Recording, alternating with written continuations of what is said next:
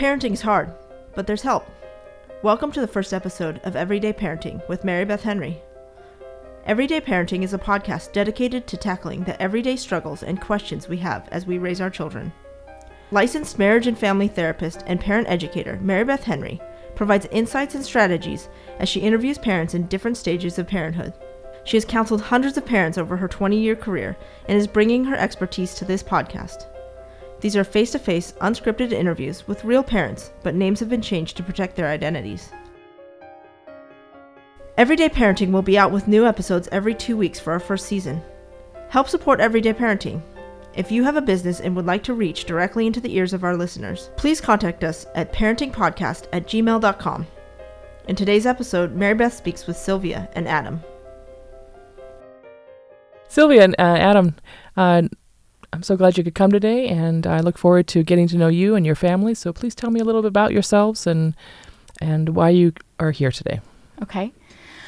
Um. So, uh, we are here today. Oh well, I guess I can tell you about ourselves first. Thank you for having us. I guess let's let me start to where you started. Yeah. Um. We are have been married for eons. um, and we have a little girl named Ava, and she's our only one. And we have recently bought a house. Um, Ava is currently three. She'll be four in February, so in a in a month or so. So I guess she's pretty much four. Um, four going on fifteen. Hmm.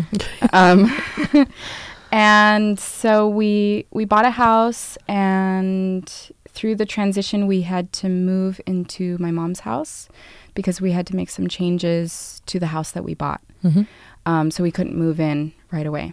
So we moved out moved into my mom's place and then we will then have to move out into our new house when it's ready.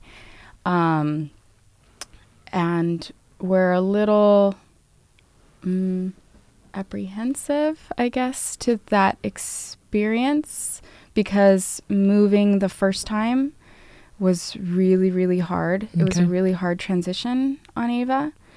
Um, What was hard about it? What what behaviors did you did she show? What was what was what was she telling you?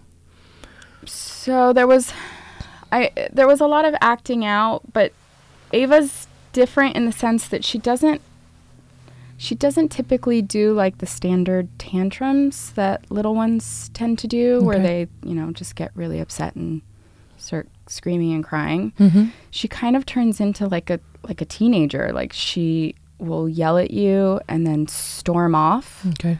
um, she will want space. She'll want time away. Um, and then when she's with you, it's a lot of arguing Okay. about things. Okay. Um, and the two of us, you know, we've we're only children, so we've haven't really had the experience with children. Okay. Um, so we're really learning as we go. um, so what could be very normal, you know, a, a very normal tendency for a little one, it's still very new to us, and so our gauge has been Sure, like we sure. just kind of learn as we go Sure. because sure. we don't really have any Yes. Yeah. room for yeah. comparison.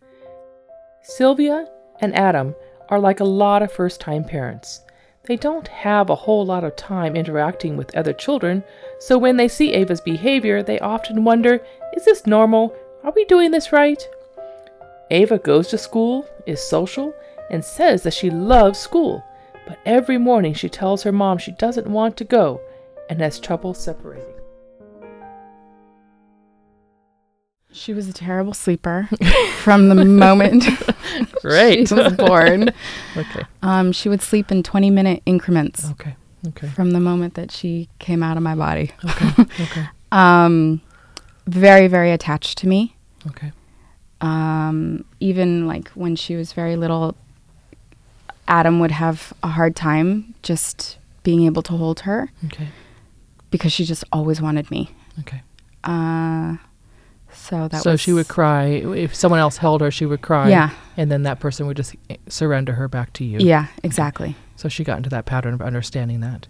Yeah. Okay. Yeah. So, like, for instance, she's been sick a lot uh, in the new year. She caught the flu, and she's so it's been getting healthy and getting sick. Mm-hmm, The moment she starts to feel a little bit sick, she's like an octopus, Okay. you know, Okay. and it's all about mom, and it's there's Okay. just she makes separation very Okay. difficult. She wants me to constantly be sitting with her. Okay. So a lot of trust. There's a lot of trust there. A lot. A lot of trust with you and a lot of mistrust with the world around her.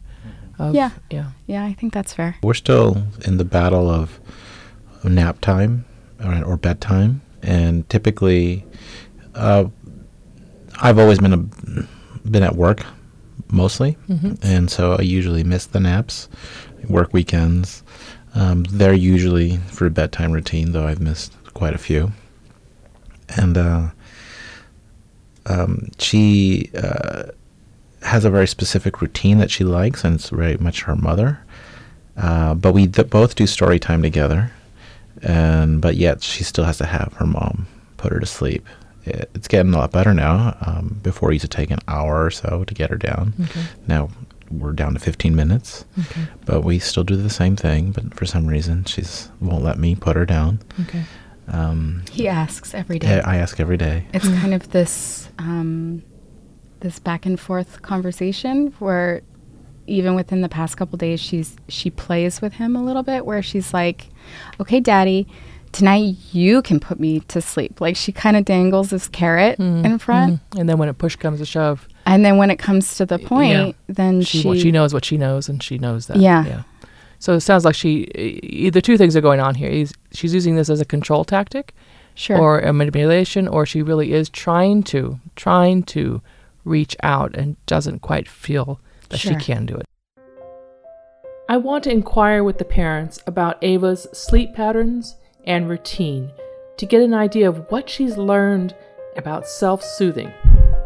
It sounds like they've always had trouble with sleeping, and currently they hold her hand until she falls asleep.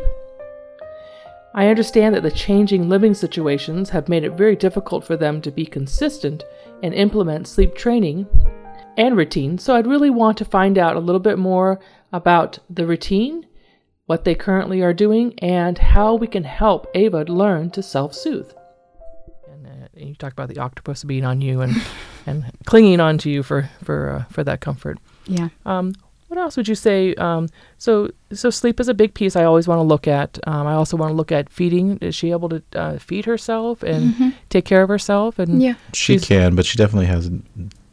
Almost every day, she'll help. Put, she'll pick a uh, parent who wants to feed her, and not that she needs any help. She just likes that Mhm. comfort of okay. either daddy feeding her or mommy feeding her. And would you say that you actually spoon food into her mouth? Yes. Mhm. Yes. Okay. yeah Okay. Yeah. even though she does it it'll sort of be a mixture like she'll start and then she'll say mommy you feed me Okay. or daddy you feed me Mhm. and then we'll finish up um, she'll get distracted and she'll just stop eating and be doing you know whatever it is that she wants to do and she'll still have food so then we're like here Okay. yeah because we'll go to restaurants and she'll be able to sit and eat Mhm. she won't have a problem there um, but at home yeah it's definitely there are better things to be to be done Yeah.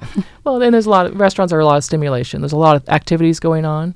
So Sure. you know, so she so it sounds. I mean, it sounds to me like she um, definitely likes a lot of stimulation, likes a lot of um, sound, noise, that kind of things. Don't really disturb her. Mo- mainly, uh, she actually gets her body actually likes that, right? A lot of yeah. different I would stuff say going on. yes to a certain level. Like when she was very young, we would have a, a lot of trouble being in places with noise. Okay. She would wear the headphones Okay. because she would get very anxious Okay. around noise. Okay, that's a really important insight. Thank you for sharing that because that's Sure. that's a big piece. That sensory piece helps me really understand um, how her body um, understands and interprets her world. Okay. And when you when you talk about a child who might have a difficult time with explosion of of um, yeah, at school where she uh, you know she gets very upset quickly. Mm-hmm. Um, a lot of times as parents and teachers, we interpret that um, when I go visit a, a child at a school and observe a child,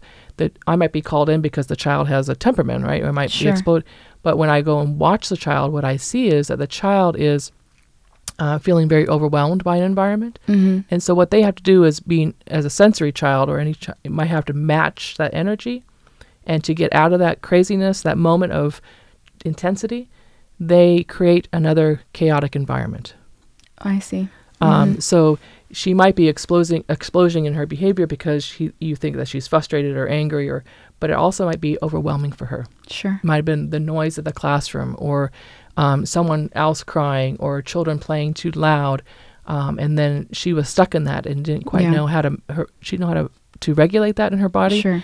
and so she creates another piece to Sure, it. I can see that. There was there was an incident at school during their morning circle time, which I'm there for. I always leave after it's done. But there was a classmate that became very, very upset and the teacher tried very hard to console him, but he was still very upset. And I could feel her Her tension, getting yeah. very, very anxious. yes, yes, exactly it. it. That's exactly it. Yeah. And so anxious that that that feeling of um, that coming on or that feeling of uh, p- things being out of balance um, that you know when you start seeing her building up that's that's the piece I really want to focus on today because at home um, even though we're in a, a new environment or an environment we're temporary temporarily in it's really nothing to do with that what it comes down to is little things we can do as parents to um, regulate her behavior by not uh, because an anxious child number one an anxious child will control their environment to every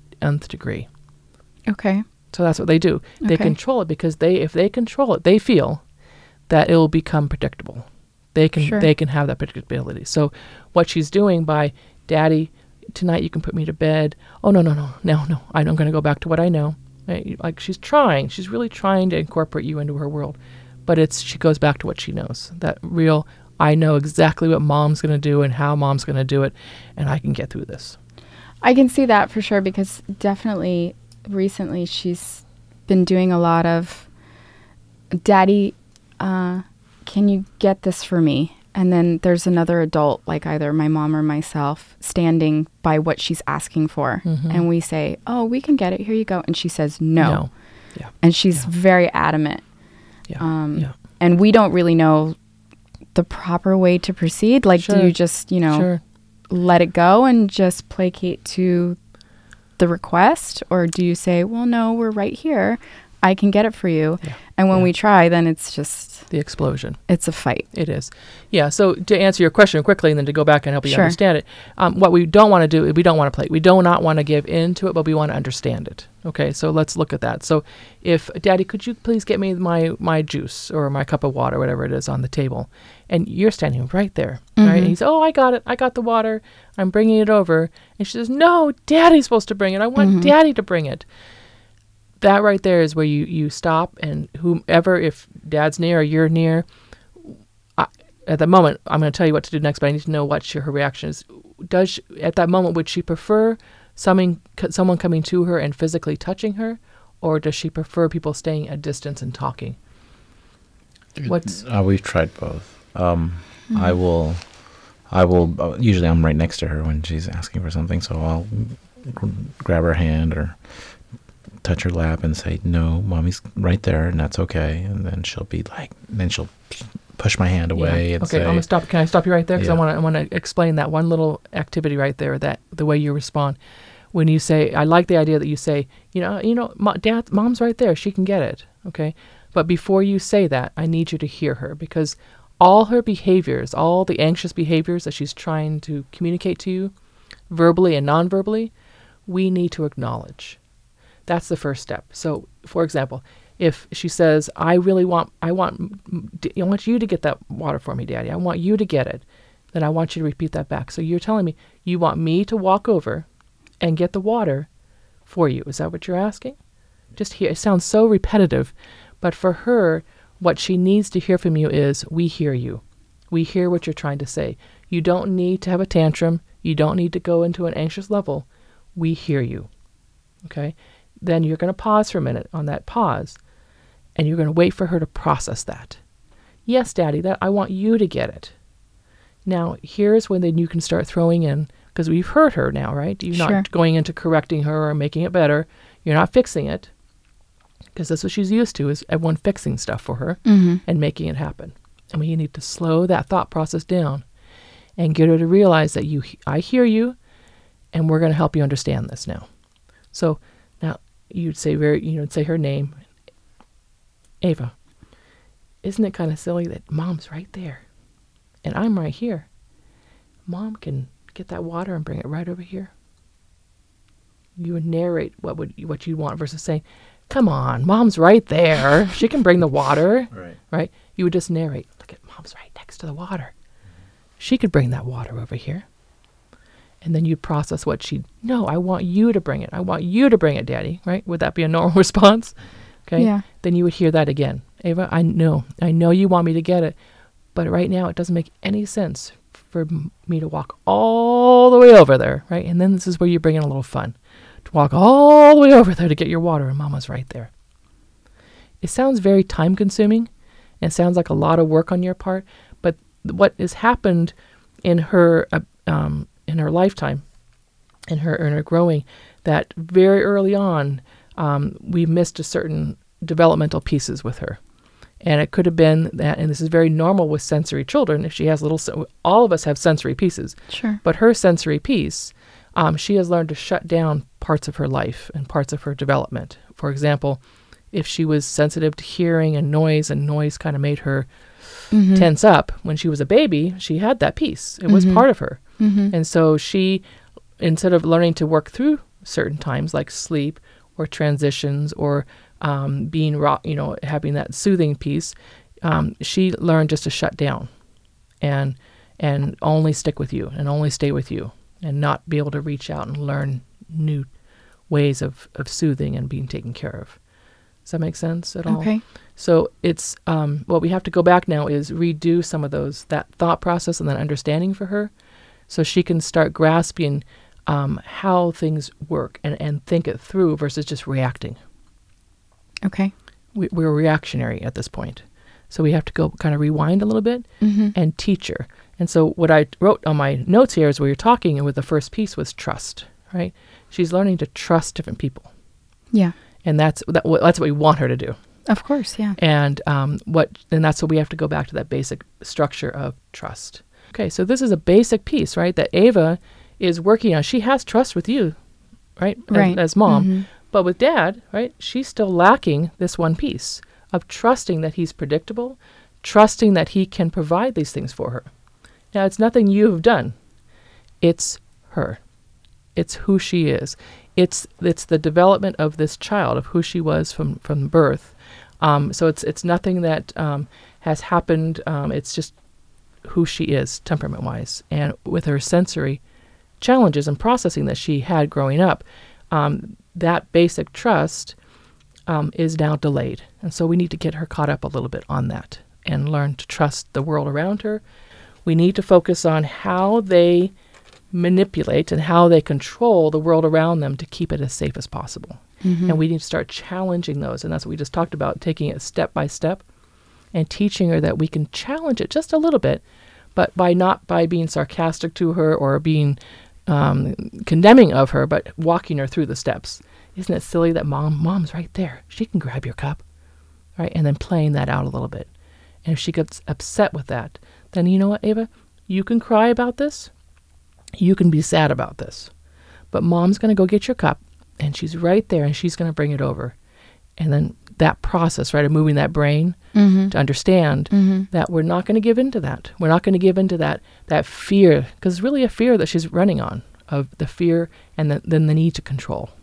Okay. Okay. So, but it, it goes back to just taking things really slow, going kind of going back a little bit, and ta- and really narrating her life to her, and helping her see the steps that it takes to to move her brain to trust, Mhm. to trust that mom can bring that water over here. Sylvia and Adam continue to share examples with me of Ava's behavior. where Ava finds ways of controlling the situation, and when she doesn't get her way, she storms off. So her parents often choose their battles and give in to Ava when she is asking for something unreasonable. In this case, Ava often takes her mom's food, and instead of drawing a boundary, she allows Ava to have the toast to avoid a blowup.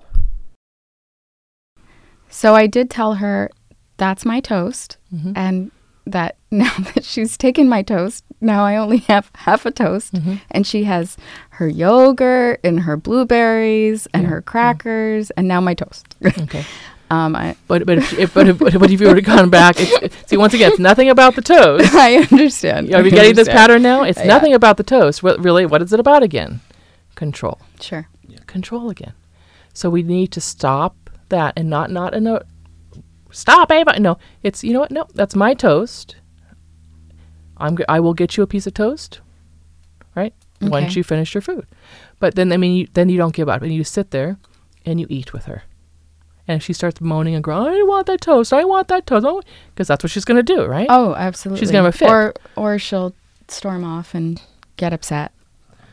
Normally what happens is she'll get very upset and then she'll storm off and then she'll be she'll sit for, you know, a couple minutes and then she'll come in kind of like nothing happened. hmm So she knows how to just kind of cool herself off and come back. Right. Okay. So that's why we've been allowing it Mhm. now. Mhm. Before we used to, to follow and stay at the ta- her. okay, got we it. used That'd to try and another talk her out talk out the situation with her but yeah she just i imagine it's like a sensory overload which is kind of how we always took it Mhm, and she mhm. just needed the space For sure. Yeah, definitely. It's interesting because she, oh, now that you say that, she likes to control her space, her environment. It's very true. It goes down to when we're cooking, she wants to take part in cooking. When we're cleaning, she wants to take part in cleaning. Mm-hmm. When we're, whatever it is, uh, whatever radio channel I put it on or TV channel, she wants to decide all those things. Yeah, yeah. And uh, sometimes it just doesn't work out. Exactly. And, and and it shouldn't work out because that's it's that's a lot of control for a child. yeah And children, believe it or not, might you think, oh, they just love all this control, but believe it or not, that causes more anxiety. Because a child does not truly like to be in control. I know it sounds very strange, and you think, well, how could that be? But all that power for them is very anxiety driven, very anxiety driven, because they feel as though everything they do, they have control over. And that is power. And they know that they are not the biggest people, right? They know they shouldn't have that, but they have it. And it becomes very insecure feeling. Okay? So what we have to realize is it we have to kind of pull back a little bit. We need to educate her. We need to help walk through things. I love the fact that she can go off, right? And in her space, calm herself down and come back. Okay? That's w- wonderful. At home. It's Mhm. harder to do that when you're at school, when you're at, you know, Sure. and she would have to help her with that. But at home, she's able to go off, calm herself down, and come back. And then when she comes back, are you able then to reevaluate and, re- and talk about the, or do you just move on to something else? no we always we always discuss it Okay. And she's able to then to logically think it through at that point? Uh yeah she's she seems to What's been very challenging this year uh, is the flu, and her deciding that she doesn't want to take her medicine. Her deciding she doesn't want to go Okay, to so- the doctors. So you, so you see how this leads, right? This Yeah. control thing really does lead into bigger problems because she feels she can make those decisions. Right. And so your phrase back to her, what, what have you said to her as parents? How have you recounted? How, you, how do you respond to that? Sylvia and I both grew up very differently, and I was kind of of the family type that you do what I tell you to do, Mhm. or you're going to That's right. regret it. Yeah. You don't you don't question. There was no question. Yeah. Um, and so it has always bothered me that we give her so much a choice. And I, and since I'm not around very much, it's hard for me to argue anything different because Sylvia seems to have uh, much better understanding because she's there all 24 hours a day, has Sure, been sure. from the beginning and she has read a lot, so she's definitely educated in the area. So I kind of have let it kind of go. And I can't say that my way would be better because my way would just be what my parents did and it would just be Yeah. force feeding Sure. the sure. medicine because Sure. you got no other choice.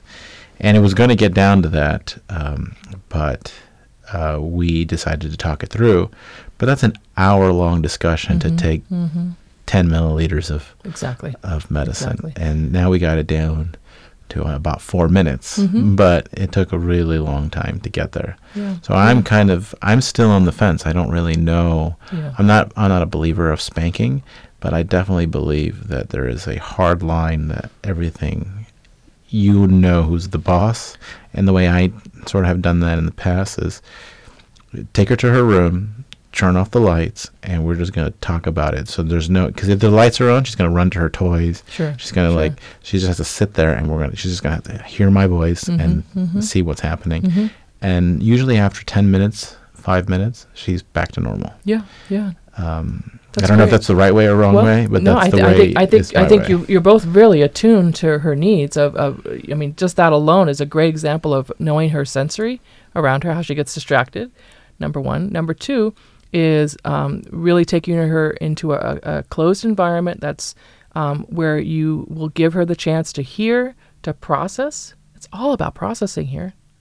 You give her that chance to process, and and the, the question and the and the difficult part right now is you are having to do this now, which it should have been done from the day one, and now you're going to do it now, which is great. I'm glad to hear it's happening, but it is going to take a little longer time. So you are going to do more hour lectures, where that are going to get down to four minutes. But this is an investment that's going to be so worth it, as you can see. Um, but you're doing that approach is what we have to do, and it is very long and, and tedious, but the long-term effects are amazing. So you're right on the path. We just have to now incorporate it into everything. But it isn't let's just wait till it happens and then talk.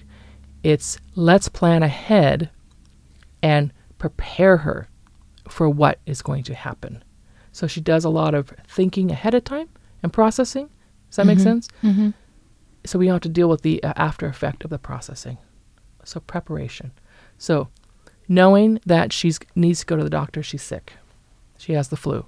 The doctor has to happen, right?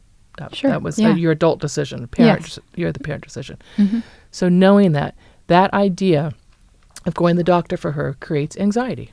Yes. It's a the lot. unknown. It's the even though she's been to that doctor before, it doesn't matter. It's still the unknown. Every developmental age, stage, week, month, it changes their thoughts. They get new information. They gather more information. So they have to then you have to work through that every single time. Mm-hmm. So going to the doctor, you need the name of the doctor, the time you're going to be going, um, and what do you you know what your view of what the doctor needs to do. You got to put it out there. Yeah. Okay. Yeah. Um, and then you give her a chance to talk about it and to say, I don't want to go to the doctor. I don't want to go to the doctor. And what our response as parents normally would be, you have to go to the doctor. You're sick, right? That would be our natural response, right? Well, typically our response is, okay, why don't you want to go to the doctor? Okay. And Okay. then she says, because I don't want to get a shot. Okay. So rewind and let's go back to I don't want to go to the doctor, mom. I don't want to go to the doctor, daddy. I just don't want to go.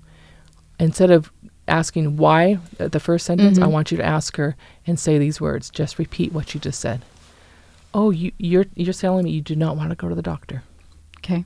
Just that phrase is hearing her Okay. versus going right to the why, Sure. because the why is her anxiety. Yeah. you don't want to go to the doctor. I thank you for telling me. I we hear you. And then I want you to just pause and wait for a minute. Wait for her to come up with that. Why? Okay. I don't want to go to the doctor. I don't want to go. I can hear you. You don't want to go.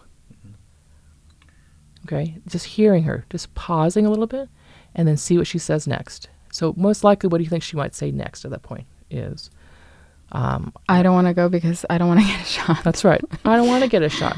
So No, we, I've tried that exact same thing that you're doing of hearing her because I actually went to this other uh, parenting developmental thing for Okay. NPR, okay. and it worked. It was kind of amazing. Uh, it was first was the acknowledgement, Yes. Yes. and then uh, processing it by uh, telling, having her listen in a way that she's going to tune into. exactly. And with Ava, it's usually an exciting um, uh, something exciting, something loud, or like she is. She's definitely used to having a lot of noise. Mm-hmm, mm-hmm. So it right away she listens.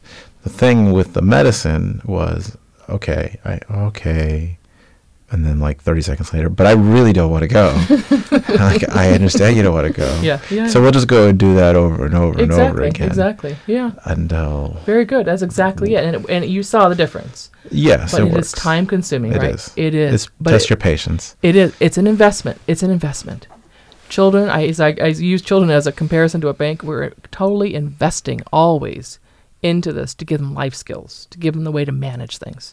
It takes time. So we have to get into the mindset that it's okay that it takes an hour. I think part of it too right is right like now, yes. it- and 20 years from now, not so much. Ava is a child who needs a lot of predictability, so I make sure to encourage them to visually chart out her routine from everything from taking medicine to seeing when her dad is traveling to her routine before going to school. These charts provide the visual cues and predictability and provide security which Ava needs. So with this move looming, which will also she'll be changing houses, and Mhm. then my mom will no longer be with us. We won't be with her. Yes. Um, so she'll be her living dynamic will change. Mhm. How do we create as much predictability for her exactly as possible? Yeah. Okay. So so you, you so what? How much longer are you going to be in the home you're in right now?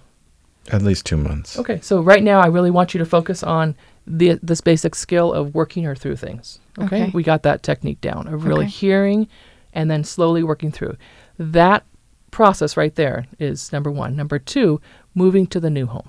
Okay, is what you're asking about. Mhm. How to make that transition for her. Mhm. And what I like to encourage families to do is when you're moving or going to something new, a new school, a new home, um, a trip, or anything that's going to be a big change. Okay.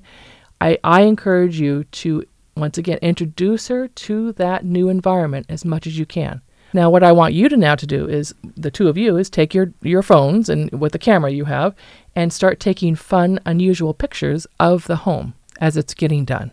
okay. So it might be the walkway up to the home, the front area of the home, the number of the house, okay. all these little visual cues that she'll start identifying as her home.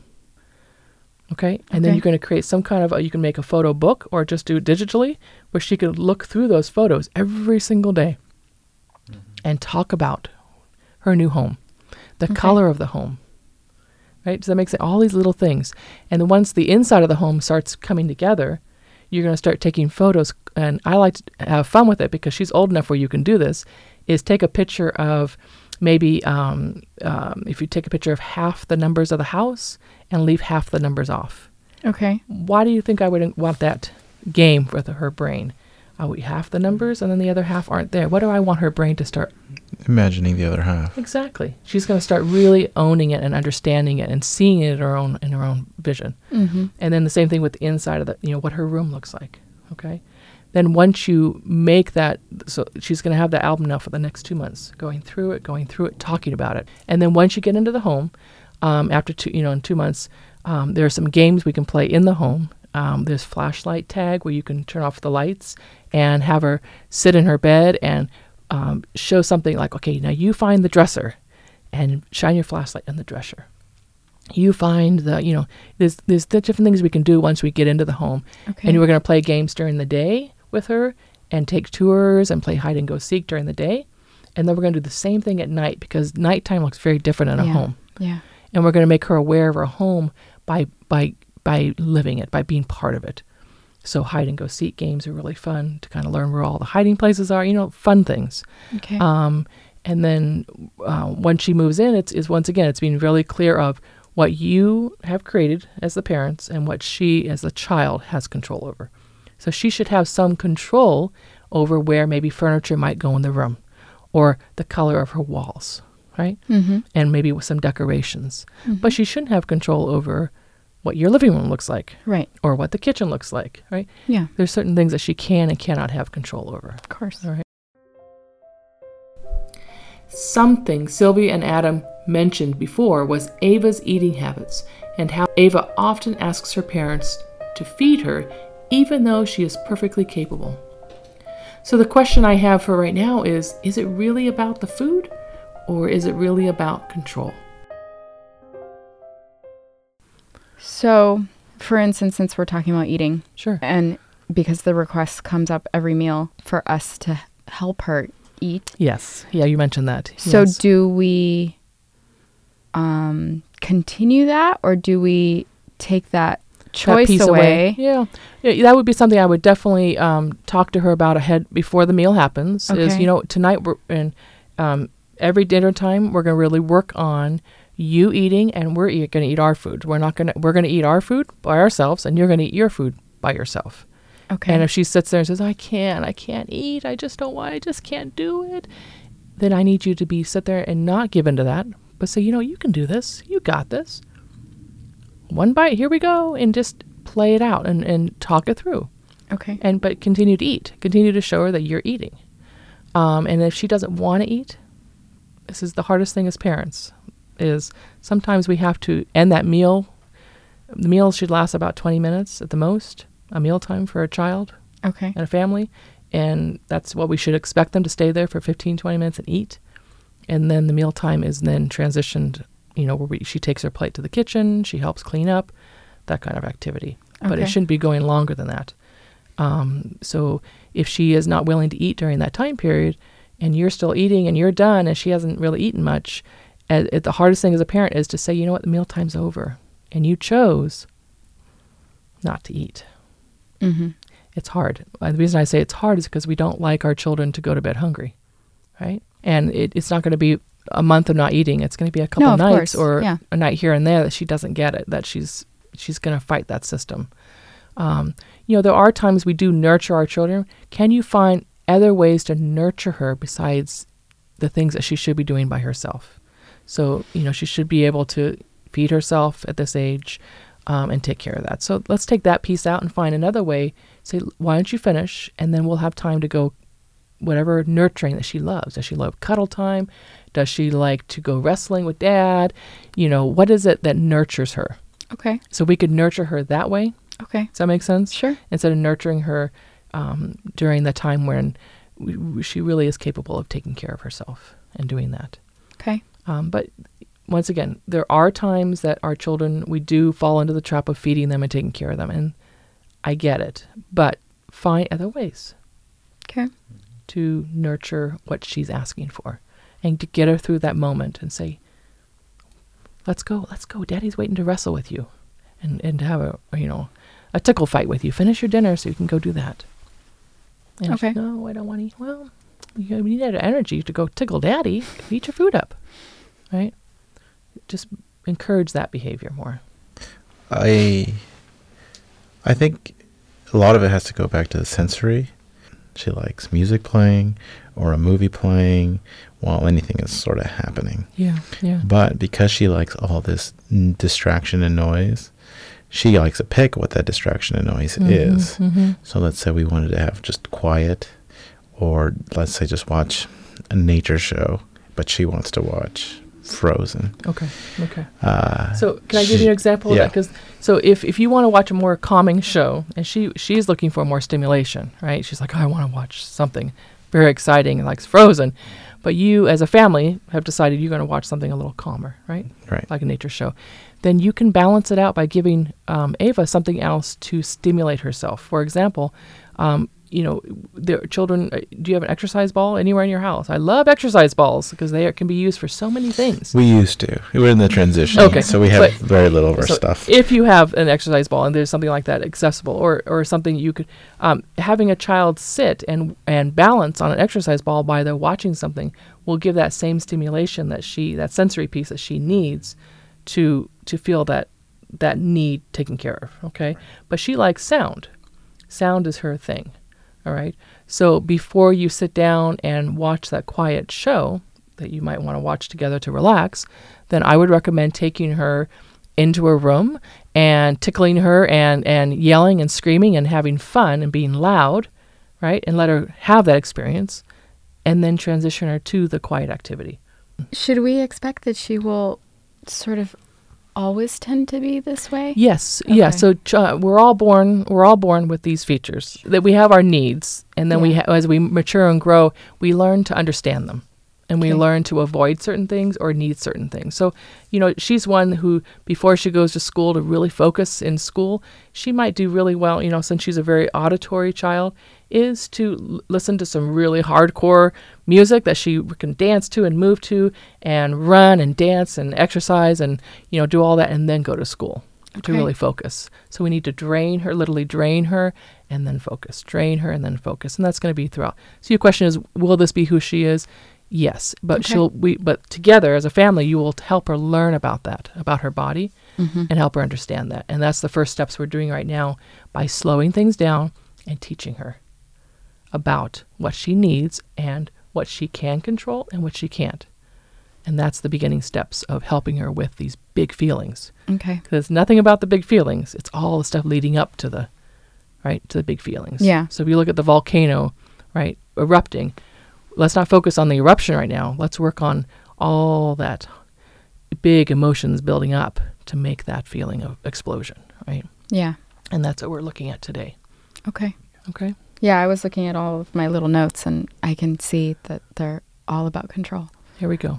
Okay, so that's going to be our focus with with Ava and and you uh, and guiding you guys through the process of um, understanding that piece and and how to slow things down and modulate and hear her, understand her, but guide her to understanding really what um, you know. We need a lot of patience during the very stressful time that is, which is hard, but I, I get it. I see where it Yeah. needs to be. Hopefully, Well, and, we and she's not 14 years old. that. She's not Yeah. 14 years old. She's not 15 years old. As I say with parents, I would much rather deal with a four year old or a three year old. Right? And you say she acts like an adolescent. Well, you're right. Her behaviors are very adolescent like. hmm But I'd much rather deal with this now, right? Yeah. Than deal with a 14 year old with the same issue. Right? Mm-hmm. Yes. So together, let's do that. Sounds good.